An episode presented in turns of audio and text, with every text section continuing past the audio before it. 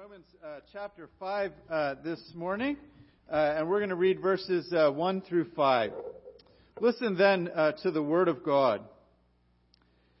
Therefore, since we have been justified by faith, we have peace with God through our Lord Jesus Christ, through whom we have obtained access by faith into His grace in which we stand. And we rejoice in hope of the glory of God. More than that, we rejoice in our sufferings, knowing that the suffering produces endurance, and endurance produces character, and character produces hope. And hope does not put us to shame because God's love has been poured into our hearts through the Holy Spirit who has been given to us.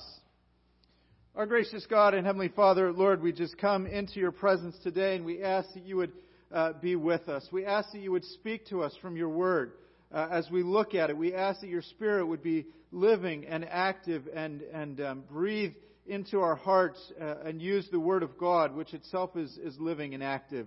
And so, Lord, we pray that you would uh, instruct us and teach us in your ways, build us up, nourish us uh, in the faith. Uh, give me the, the words to say, and may your eternal word be made clear to us today. In Jesus' uh, precious name we pray. Amen.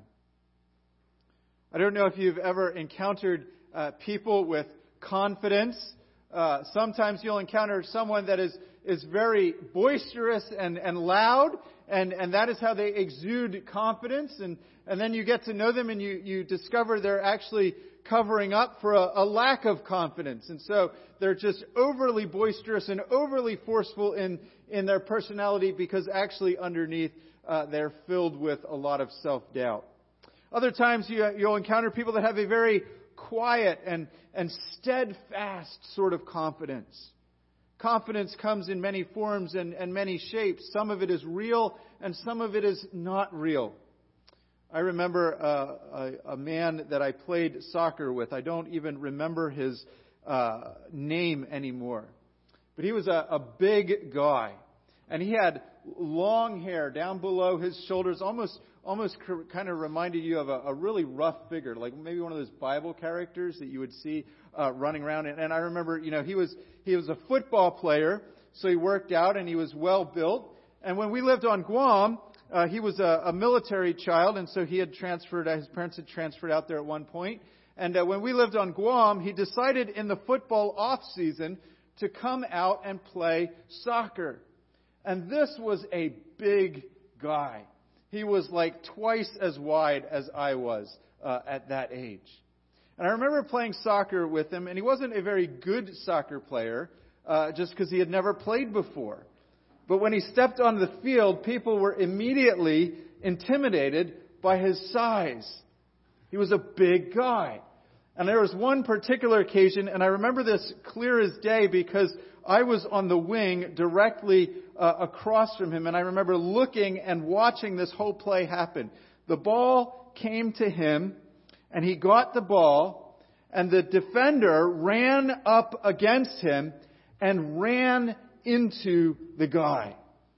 And this guy was like a brick wall the other player literally fell back. It almost looked like uh, our guy had pushed him how far he fell back.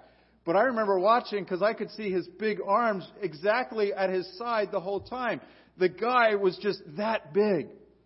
And he had a confidence about himself. When they ran into him, they bounced off of him. Uh, and yet he was a, a very meek fellow. He was a very quiet fellow. He didn't uh, brag or boast very much. He actually, as I recall, didn't even talk very much. Confidence comes in different shapes uh, and sizes. And some of it's real and some of it's not. Sometimes, as I mentioned already, the people that are the loudest and exude the most confidence are the ones that actually underneath have the least. Why am I saying this? Why are we bringing this up? We are in a passage of Scripture this morning where we need to have confidence before God. We need to have a confidence when he comes when we come into his presence. And we can have a confidence. This is the whole aspect of being justified by faith alone, we have confident access now to God. And so when we think about doctrine, when we think about the teachings of Scripture, these are not just things that we check off on our, our doctrinal checklist. Yes, I believe in justification by faith. Yes, I believe in justification by faith alone, that I'm saved only through faith. The question is not just do we believe these things intellectually, do we understand them, but does it give us a settled confidence in our Christian lives? We have confident access before God. When you understand who you are in the Lord Jesus Christ, it, it gives you an anchor. It gives you something outside of yourself, a rock to build yourself on. We have a confident access before God. So, first, notice this morning that justification by faith brings peace with God. You can be confident that you, if you are a believer in the Lord Jesus Christ, have peace, eternal peace with God. The genuine believer in the Lord Jesus Christ enjoys peace. Look at verse 1 with me, if you will. Therefore, since we have been justified by faith, we have peace with God through our Lord Jesus Christ. All the way from chapter 3, verse 21 to the end of chapter 4, Paul has primarily been dealing with what it means to be saved by faith. What do we have? We have justification. It is a verdict that comes from God that we are declared righteous just as the Lord Jesus Christ himself is righteous. And we receive that verdict as a gift because of the work of Christ. Christ's righteousness is reckoned to us, transferred over, given to us on our account because we have believed in Him. It is through faith that we receive that gift. He's been expounding that. We've been preaching through that the last uh, number of weeks. And now we get to this, therefore. Since we have this, what is the effect? What is the result? What do we draw from this? Therefore, since we have been justified by faith, we have peace with God. You and I have peace with God if we are a believer in the Lord Jesus Christ. This peace is, is not primarily just a, a subjective inner feeling. This is not saying, are you at peace with yourself? This is not saying, Are you calm? This is saying, You have peace with God. That we were enemies with God. There was a war going on. Chapter 5, verse 10 For if while we were enemies, we were reconciled to God by the death of his Son, how much more that we are reconciled, now that we are reconciled, shall we be saved by his life? Let's focus on the first part. We were enemies, and God has reconciled us, brought us back, and He has established a relationship of peace. The war is over.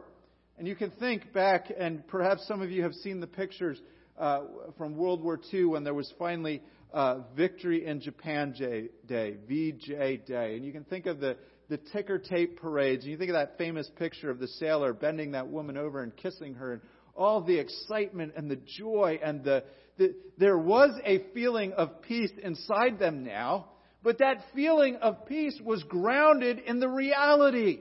The war is over and we can rejoice and we can praise God. And this is what we have now that we have been justified by faith. You can stand before God bearing the cover of the righteousness of Jesus Christ. That even though you are a sinner, your sins are washed away, and you have a righteousness that comes from outside yourself, and you have peace with God. This is a proclamation from God. And, and we forget sometimes that in the Old Testament, uh, God was a, a warrior God, a God who, who judged sin. And, and that didn't make him mean and vindictive. His, his judgment of sin was an overflow of his holiness. That he is good and perfect and righteous. And, and as righteous, he, he will not tolerate evil. You saw that today in the, the scripture reading as we continue to read week by week through Genesis. We were at the story of Sodom and Gomorrah today. God judges sin. And the judgment there is a picture, I think, of the end time judgment. That God will one day judge sin fully and finally. Why? Because He's righteous. And He will establish His justice and His righteousness over all creation. But the good news in the midst of that is He reaches down and through the Lord Jesus Christ, He saves a people unto Himself. And He brings them to saving faith and He works in their hearts. And out of this uh, receiving of salvation by faith, not only are we justified, but we have peace now with God. He makes us His children in this peace. This peace is made through the Lord Jesus Christ. If God had not set Jesus Christ forward and sent His Son to die on the cross, there would be no peace between you and I and God. Ephesians chapter 2, talking now about the peace that we have inside the church, grounds it on the peace that we have in our relationship with God. Ephesians 2:14 For Jesus himself is our peace, who has made both of us one and has broken down in his flesh the dividing wall of hostility. Ephesians 2:17 and 18 and he came, Jesus, and preached peace to you who were far off, and peace to those who are near. For through him we have access in one spirit to the Father. So we have peace with God through the Lord Jesus Christ. We have access to him, as we'll see in Romans 5 2. Uh, but we also have now the promise of no condemnation. Romans 8:1 There is therefore now no condemnation for those who are in Christ Jesus. What a, a blessed announcement. What a blessed promise. Your hope, your security, your confidence to, to draw close to God and say, I really do have a relationship with Him. It comes not from your abilities not from your desires to, to reach out to Him, but from His work on you. That He has sent His Son. That He has sent His Holy Spirit to apply the work of the Son. And He has drawn you to Himself. And out of that, you reached up in faith and believed in Him. But it was His work that brought you to Him, and you have peace. That verdict will not change. That verdict doesn't ebb and flow. It's not like sometimes I have peace and sometimes I don't. You have the declaration of justification, righteousness declared over you. You have peace from the moment you are saved till all eternity. That is the good news of salvation. That God doesn't lose his children that he who began a good work in you will carry it forward to completion. We have access, furthermore, we have access to God and, and have the ability to stand in grace. Verse 2 Through him we have obtained access by faith into the grace in which we stand. We can come into the presence of God and we can stand before him by grace alone. Why does God bring us into His presence? Because of the work of Jesus Christ. Why did God send Jesus Christ to accomplish this work? Because of His grace. There was nothing in you or me that brought this about. God didn't look down and see the potential we had, see that we were basically good people. We have no confidence in ourselves if you're looking at yourself and saying, What do I have to bring before God? Absolutely nothing. But you can have confidence to come before God. Think of the analogy, think of the Bible story of Esther.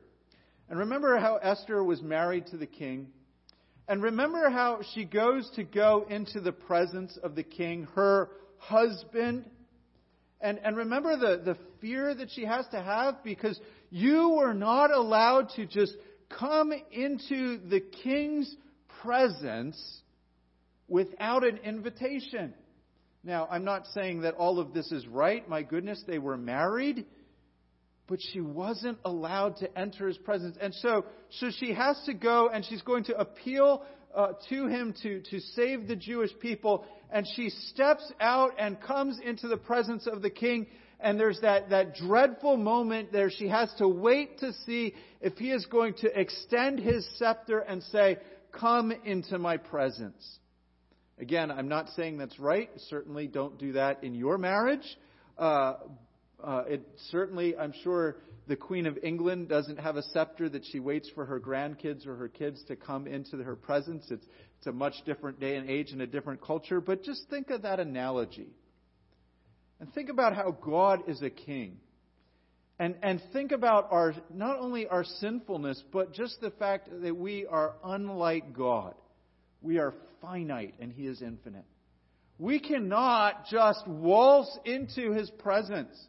It is not natural. And should we come into the presence of God with sin, God has every right to judge us and condemn us. You think of God and Moses, and Moses asking God, God, can I, I just see your glory in Exodus 33? He says, Please show me your glory. And God said to him, I will make my goodness pass before you and will proclaim before your name the Lord. And I will be gracious to whom I will be gracious, and I will show mercy to whom I show mercy. But he said, You cannot see my face, for man shall not see my face and live. And then there's that wonderful imagery of God hides Moses in the cleft of his rock, and he covers it with his hand. Of course, we know that God is spirit, and so he doesn't literally have a front and a back or a hand. But it's this imagery of Moses cannot stand before God and see the full front face of God, the, the full radiance of his glory, or he would be eradicated. He would be judged because of his sin. Think about this. We have access to God. And we can stand by His grace. Through Him, through Jesus, we have obtained access by faith into this grace in which we stand. We can stand before God because we are standing in the grace that God has given us. And He has provided all that we need to have a relationship with Him and fellowship with Him and communion with Him.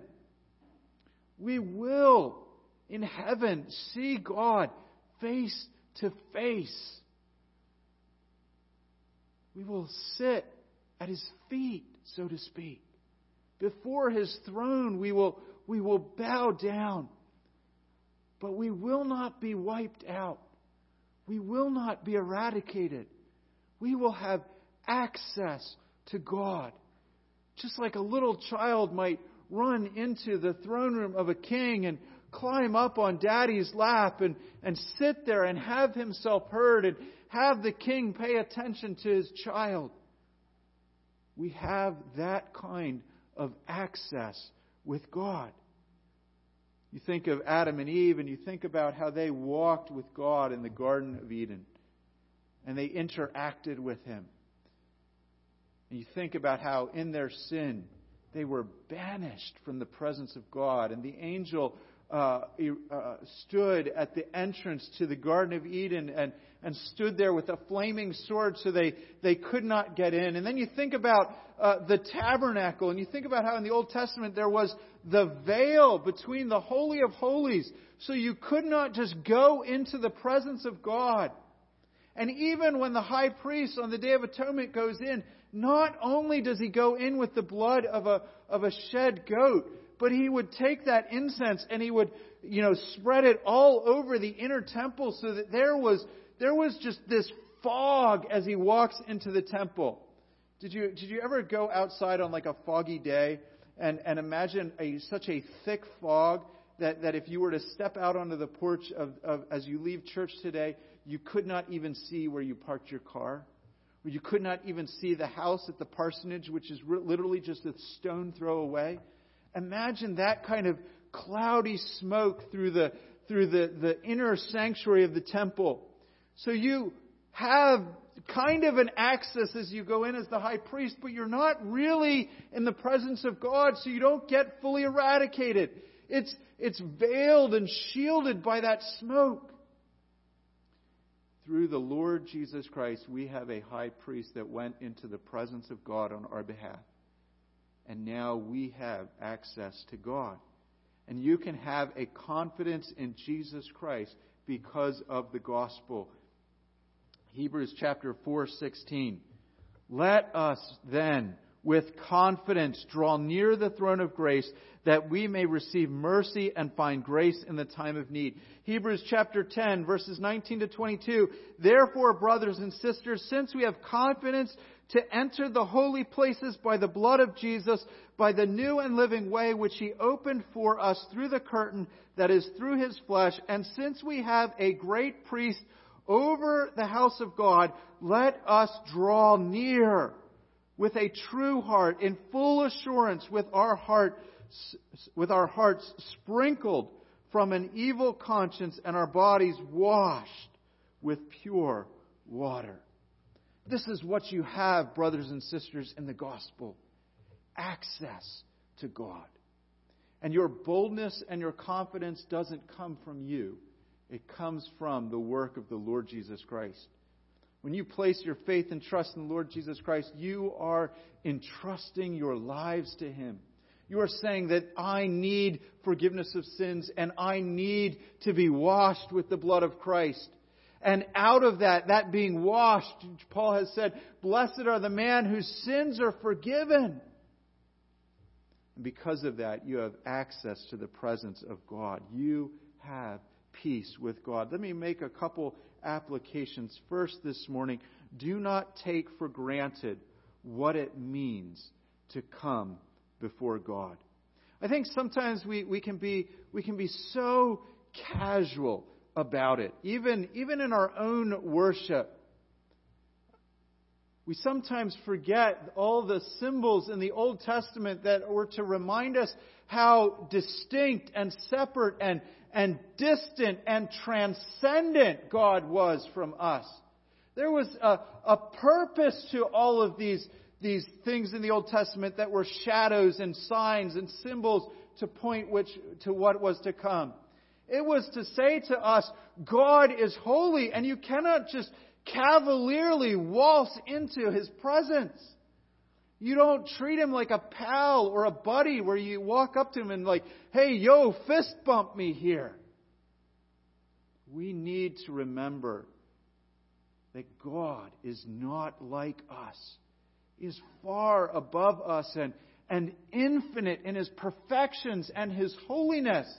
And, and when you start from there and then point to the gospel, you begin to marvel what is it that this great, mighty creator of the universe, who is infinite, whose ways are not like us, who is far above us, just as the heavens are far above the earth, how awesome is it that not only do we have peace with him, but we are his children.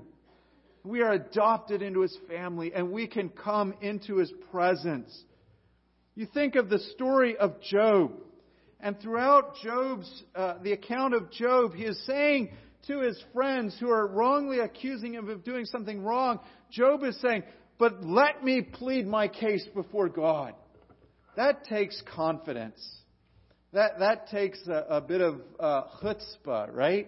A, a, a real boldness to just say, I just need to get before God and tell him my case that all of this suffering is unfair and I didn't do anything wrong. Now, the interesting thing is that Job is right, that he didn't do any sin. But Job has this I just need to have access to God and stand there and tell him a thing or two and plead my case. And in that respect, Job wasn't entirely in the right. In fact, he's rebuked later for seeking to justify himself and not justify God. And so God comes at the end of the story of the Job and he says, Okay, Job, if you want an audience with me, I have a few questions for you. And he just blows Job out of the water with his knowledge and his power and, and his immensity. And I often think, you know, what would God have said to someone who in, maybe lives in our day and age? If Job had lived in our day and age, and, and we know some of the answers to some of, some of the questions. You know, we know how the Earth orbits the solar system, and we know how nuclear fusion and fission work, and we know uh, a little bit about quantum physics and those sorts of things. Can you imagine the kind of questions that God would ask the modern day person to blow them out of the water to show that God is immense? Don't minimize God. Because when you minimize God, your confidence and boldness to stand before Him, you will think that it comes from yourself. At the same time, the second application here is don't fear that you are unable to come before God. Now, in our sin, we are unable to come before God. And you need to believe in the Lord Jesus Christ and receive the forgiveness of sins. But if you are a believer, we should have a holy reverence for God, but not a sheer terror of God. Not a, a, I don't know if I can even talk to God in prayer. Do not fear because your sins are forgiven. You are washed whiter than snow. You are declared righteous which means you can stand before the judge of the universe and have peace with him and have a relationship with him. You see, all of this reminds us oh my goodness, I do not do these things in and of myself. I have it through grace. I have it through the work of the Lord Jesus Christ. And, and so your confidence, in, uh, excuse me, your confidence is not a brash, bold, cavalier, puffed up sort of, I can talk to God. Your confidence is a humble meekness. Look at what God has done for me. How amazing is it? But when I pray, even when I have doubts, even when I know I am wrestling with some sort of sin or some sort of weakness, when I pray, as a child of God who knows the Lord Jesus Christ, I have access. And that access is not revoked now nor for all eternity. Do not have fear when you pray. At the same time, do not rely on yourself in your coming to God. Should I be repentant when I sin? Should I have a sorrow when I sin? Should I have a, a meekness about myself? When I sin, I come back to God and I confess my sins, and Scripture says He is faithful and just to forgive us our sins and cleanse us from all unrighteousness. So I don't just walk into His presence and say, Well, God, I know I've been sinning lately, but you know, you have to let me in here. I mean, there, there should be that, that bending the knee and rending the heart before Him. At the same time, God will never cut you off from his promises because you have them secure in the Lord Jesus Christ. And in that sense, have confidence. And in that sense, do not fear. As a pastor, you tend to encounter two types of people when it comes to this there's probably all kinds of variations in between, but just for the sake of this, it tends to fall towards one of two weaknesses the arrogant boldness that comes before God constantly, but does not realize the, the grace of God in their coming. That cavalier, I can approach God. That lack of worry when they sin, that they are just unburdened because, well, God will forgive my sins without understanding what our sins are.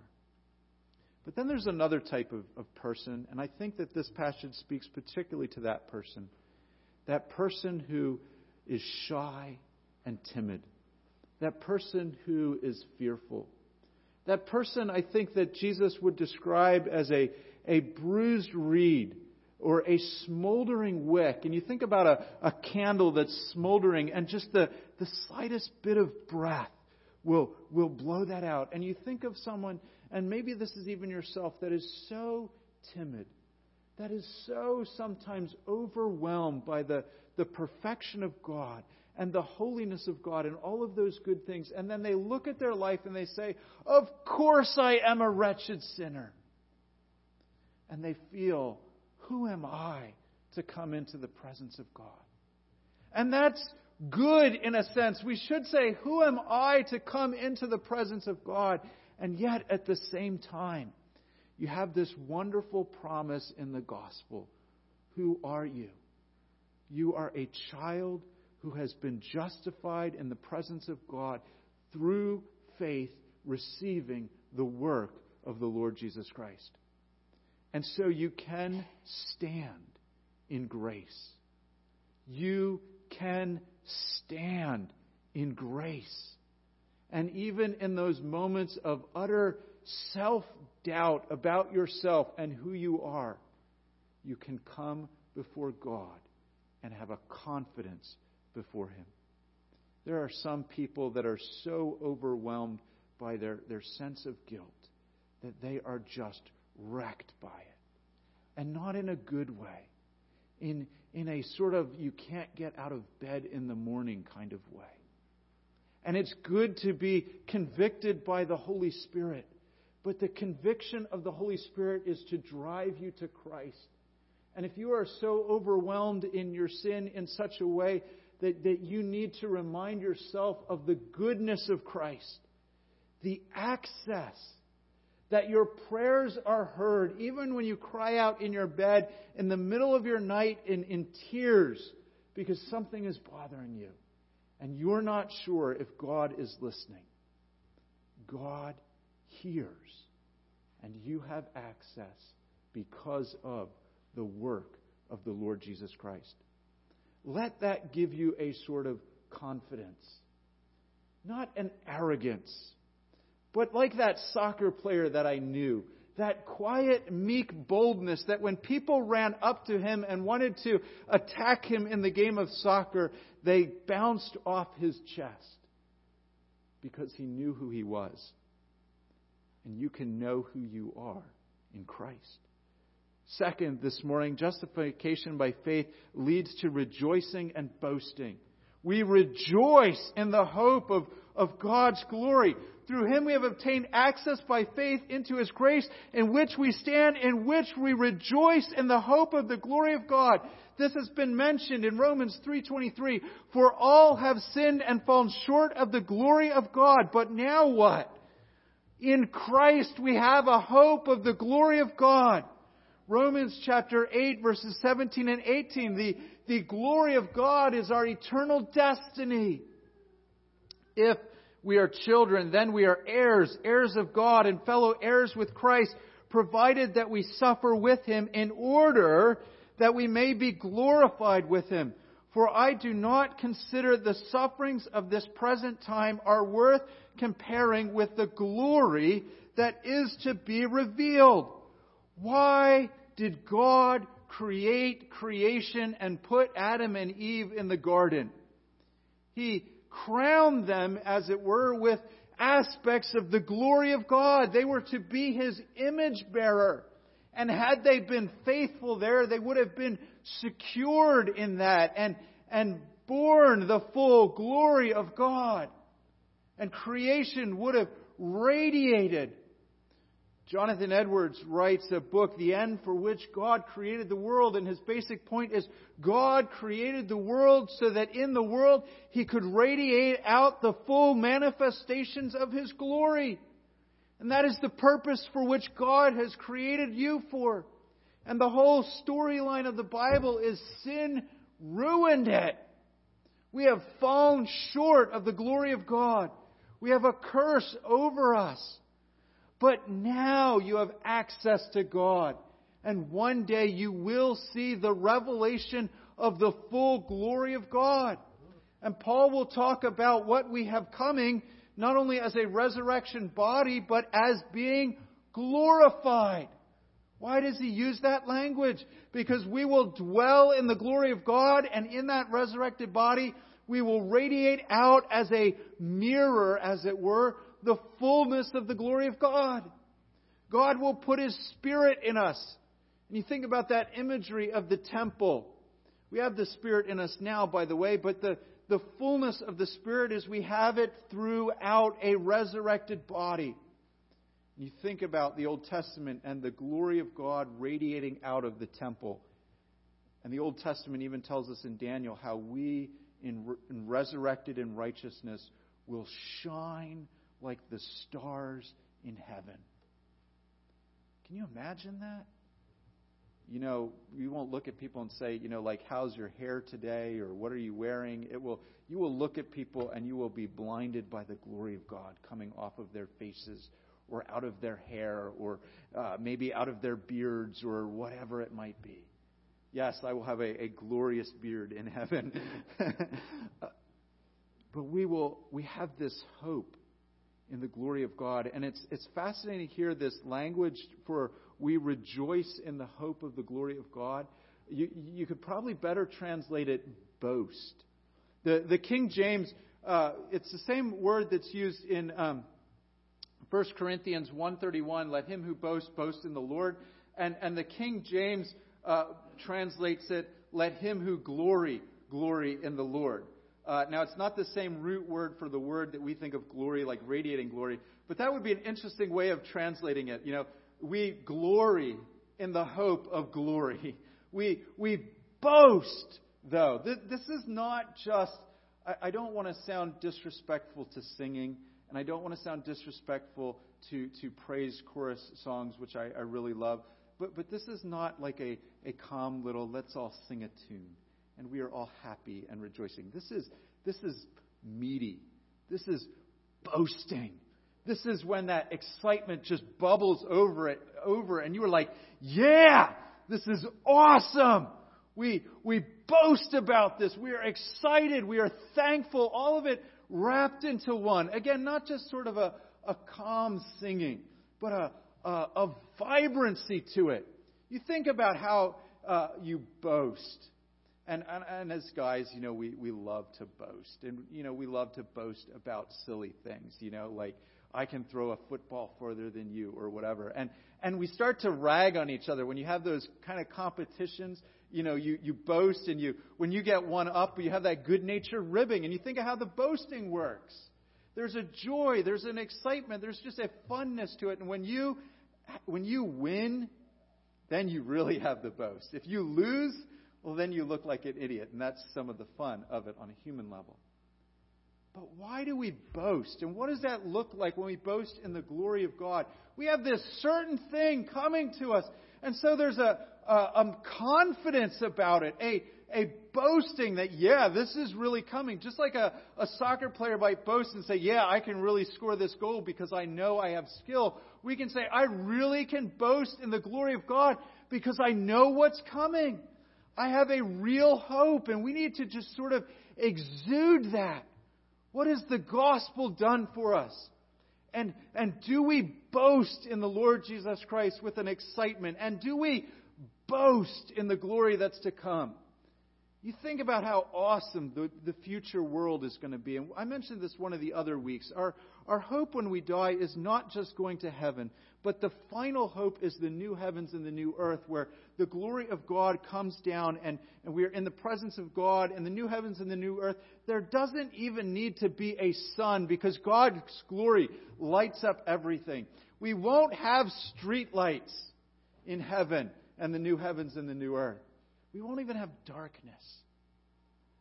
The glory of God in that new heavens and that new earth, where our bodies are put away and there will not be groaning and suffering and getting old. I mean, it is going to be awesome. And we have a confidence now that this is coming. Do we boast in this? Do we glory in this? Do we exalt in this? Imagine what we have coming in the glory of God and what we share in. And how does that give us confidence? But then Paul says this not only that, but we rejoice in our sufferings. And this is sort of like one of those like record scratch moments where everybody like you know and everybody looks up because you can understand what it means to boast in the coming glory, in hope, and looking forward to those things. And then you look at your own life now and you say, some days are just miserable. And some days have genuine suffering. And hopefully it's suffering of the right kind, a, a suffering because of godliness or because you're seeking to live out the Christian life. But he says, we rejoice in suffering. And we're tempted, if we're honest with ourselves, to say, That's really nice for you, Paul. I'll stick to the rejoicing in the hope of glory. But this was a reality for Paul. And you can go into 2 Corinthians, and it talks about in chapter 11 all the times he was beaten three times, beaten with rods, left for dead on multiple occasions. You can imagine uh, what his body looked like even after recovering from some of those things. I'm sure he had aches and pains and, and limps. And, and, you know, even just as we get older and we're healthy, uh, sometimes you start to joke, you know, oh, I can tell when it's raining because I have that ache. Can you imagine if you had been beaten and left for dead, what your aches and pains and would feel like? And then Paul even says he has this overwhelming anxiety for the churches, ministry pressures, worry about people he shared the gospel with, and are they growing in the faith, and all of those things. Suffering was a constant for Paul. Even in the book of Acts, in the early church, in chapter 5, it says they left the presence of the council rejoicing that they were counted worthy of suffering. But he says this we, we know or we rejoice in our sufferings, knowing that suffering produces endurance. So we can be so confident in what we have in Jesus Christ, in other words, this justification by faith, that suffering does not cut me off, but refines me. It builds endurance. It builds perseverance. It builds character. It builds hope. I am not suffering. If I'm suffering for the cause of Christ, I am not suffering because of sin. I am not suffering because God isn't hearing my prayers. I'm sure we have felt like that at times. My suffering cannot cut me off from the love of Christ, as Paul will say in chapter 8. Who shall separate us from the love of Christ? Shall tribulation or distress or persecution or famine or danger or sword? As it is written, For your sake we are being killed all day long. We are regarded as sheep to be slaughtered. And so, third, this morning, justification by faith brings perseverance, and hope. So again, not only that, but we rejoice in our suffering, knowing that suffering produces endurance, endurance produces character, and character produces hope. So suffering produces something in us endurance, then character, which brings hope. Suffering is not, in this, these circumstances, a sign of the curse. Neither is the end my justification or standing before God dependent upon how well I suffer. In other words, I'm not paying God back in my suffering. Or if I don't suffer well, if I have weakness in suffering, it's, it's not as if God's going to say, Well, you didn't do a good job in dealing with this in your earthly life, so I'm, I'm not going to let you into heaven now. Rather, you are suffering as a child of God, and you can be confident because God does not abandon his own. And as the trials force you to cling, that builds in you something. It, it's kind of like the runner who only in running the race and practicing running can you build endurance. If you sit on your couch and eat Doritos, you will not build endurance for the race. In the same way, the Lord Jesus Christ often brings these things into our lives not because we are not children, but because as children, He wants to shape us and mold us and conform us to His image. You think about a sword maker.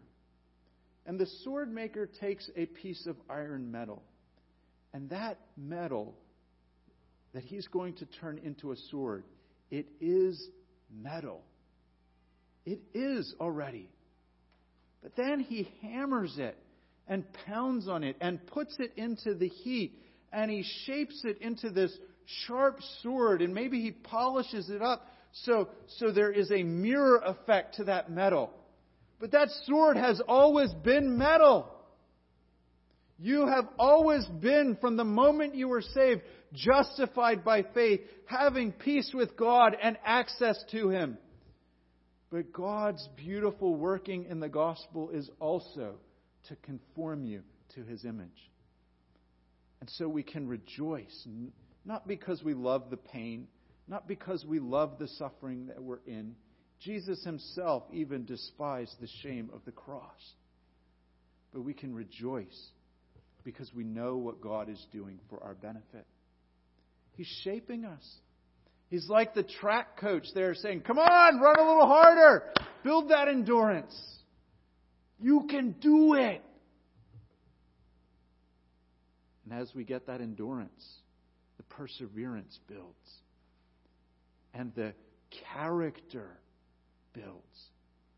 We become someone who begins to look more like Christ. And even more, that multiplies our hope. And our hope is not put to shame. Look at verse 5. And hope does not put us to shame because God's love has been poured into our hearts through the Holy Spirit, whom has been given to us. You will not get to the end of the race of the Christian life and say, all of these things that I hoped in were pointless. You think about how many people in our world go through hardships, go through trials, go through struggles, and they have that thing that they put their hope in. Maybe it was a job, maybe it was a bank account, uh, maybe it was that someone would come through for them, maybe it was even a family member. And they hoped in them or that institution or that thing during those moments. And something in life happened and it wrecked them. And in those moments, they, they cling to that thing that they had hope and it slipped through their fingers like sand. That hope put them to shame. That person, that thing, that, that false God that they were looking to for deliverance, it let them down. But hope in the Lord Jesus Christ will not put us to shame. We will not stand on the day of judgment embarrassed that we trusted in Christ, shaking our heads and going, Oh, this was such a horrible thing that I looked to, and here I am, hopeless and cast away. You will not be shamed. We don't live in a shame and honor culture like Paul did.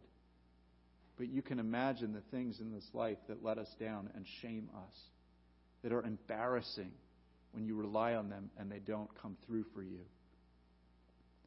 Jesus will come through for you. It says in Romans 10:11 for the scriptures say everyone who believes in him will not be put to shame. There's an interesting image here. Why do I not have to be shamed?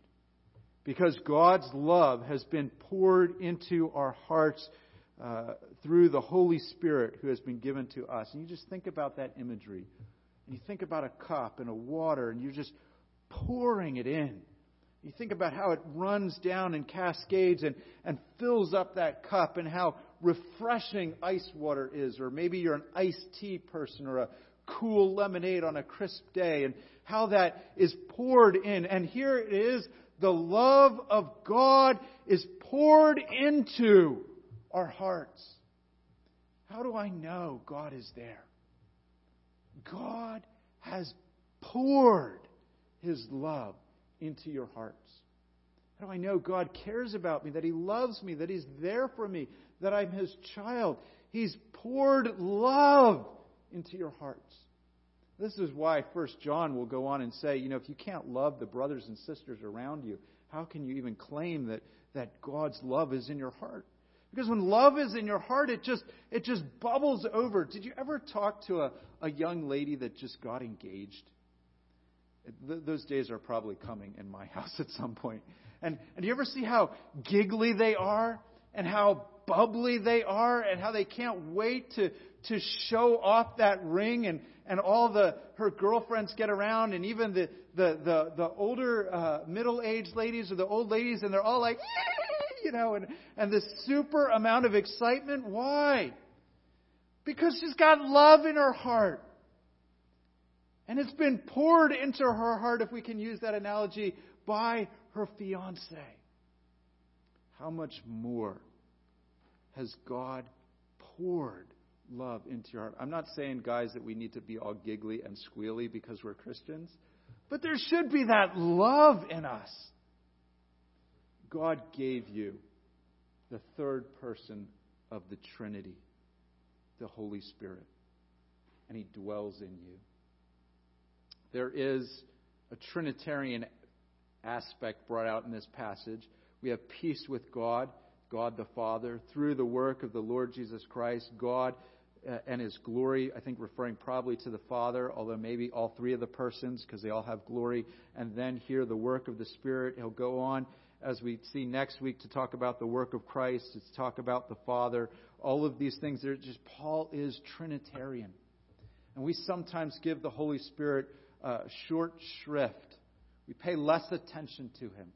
But he is no less God than the other two persons. And he has poured out the Father's love into your hearts. And he seals you for the day of redemption. Does this flow into you? Is it grounded in the truth that you are justified, you are united to Christ, and you have the Holy Spirit poured into you? If you know Jesus, you have peace with God and you are truly justified, and your verdict is secure. The triune God so loved you that the Father sent the Son. The Son died for you. The Father further sealed you with the Holy Spirit and poured out the love of God into your hearts. You have everything you need, both now and for eternity, to have confident access to God. Let's pray. Our gracious God and Heavenly Father, Lord, we just thank you for this day and your goodness and your kindness and your love and just the way that you have poured out the love of God into our hearts. May that love and that hope of glory just uh, overflow from our hearts, even as you describe streams of water flowing from the hearts of, of the redeemed, that we might boast in the hope of glory and even in those difficult circumstances boast in your goodness in and through our sufferings, as hard as that is to say. May we look to you and see you as the great and mighty, the glorious and majestic, triune uh, creator and sovereign God, the great I am who I am. In Jesus' name we pray. Amen.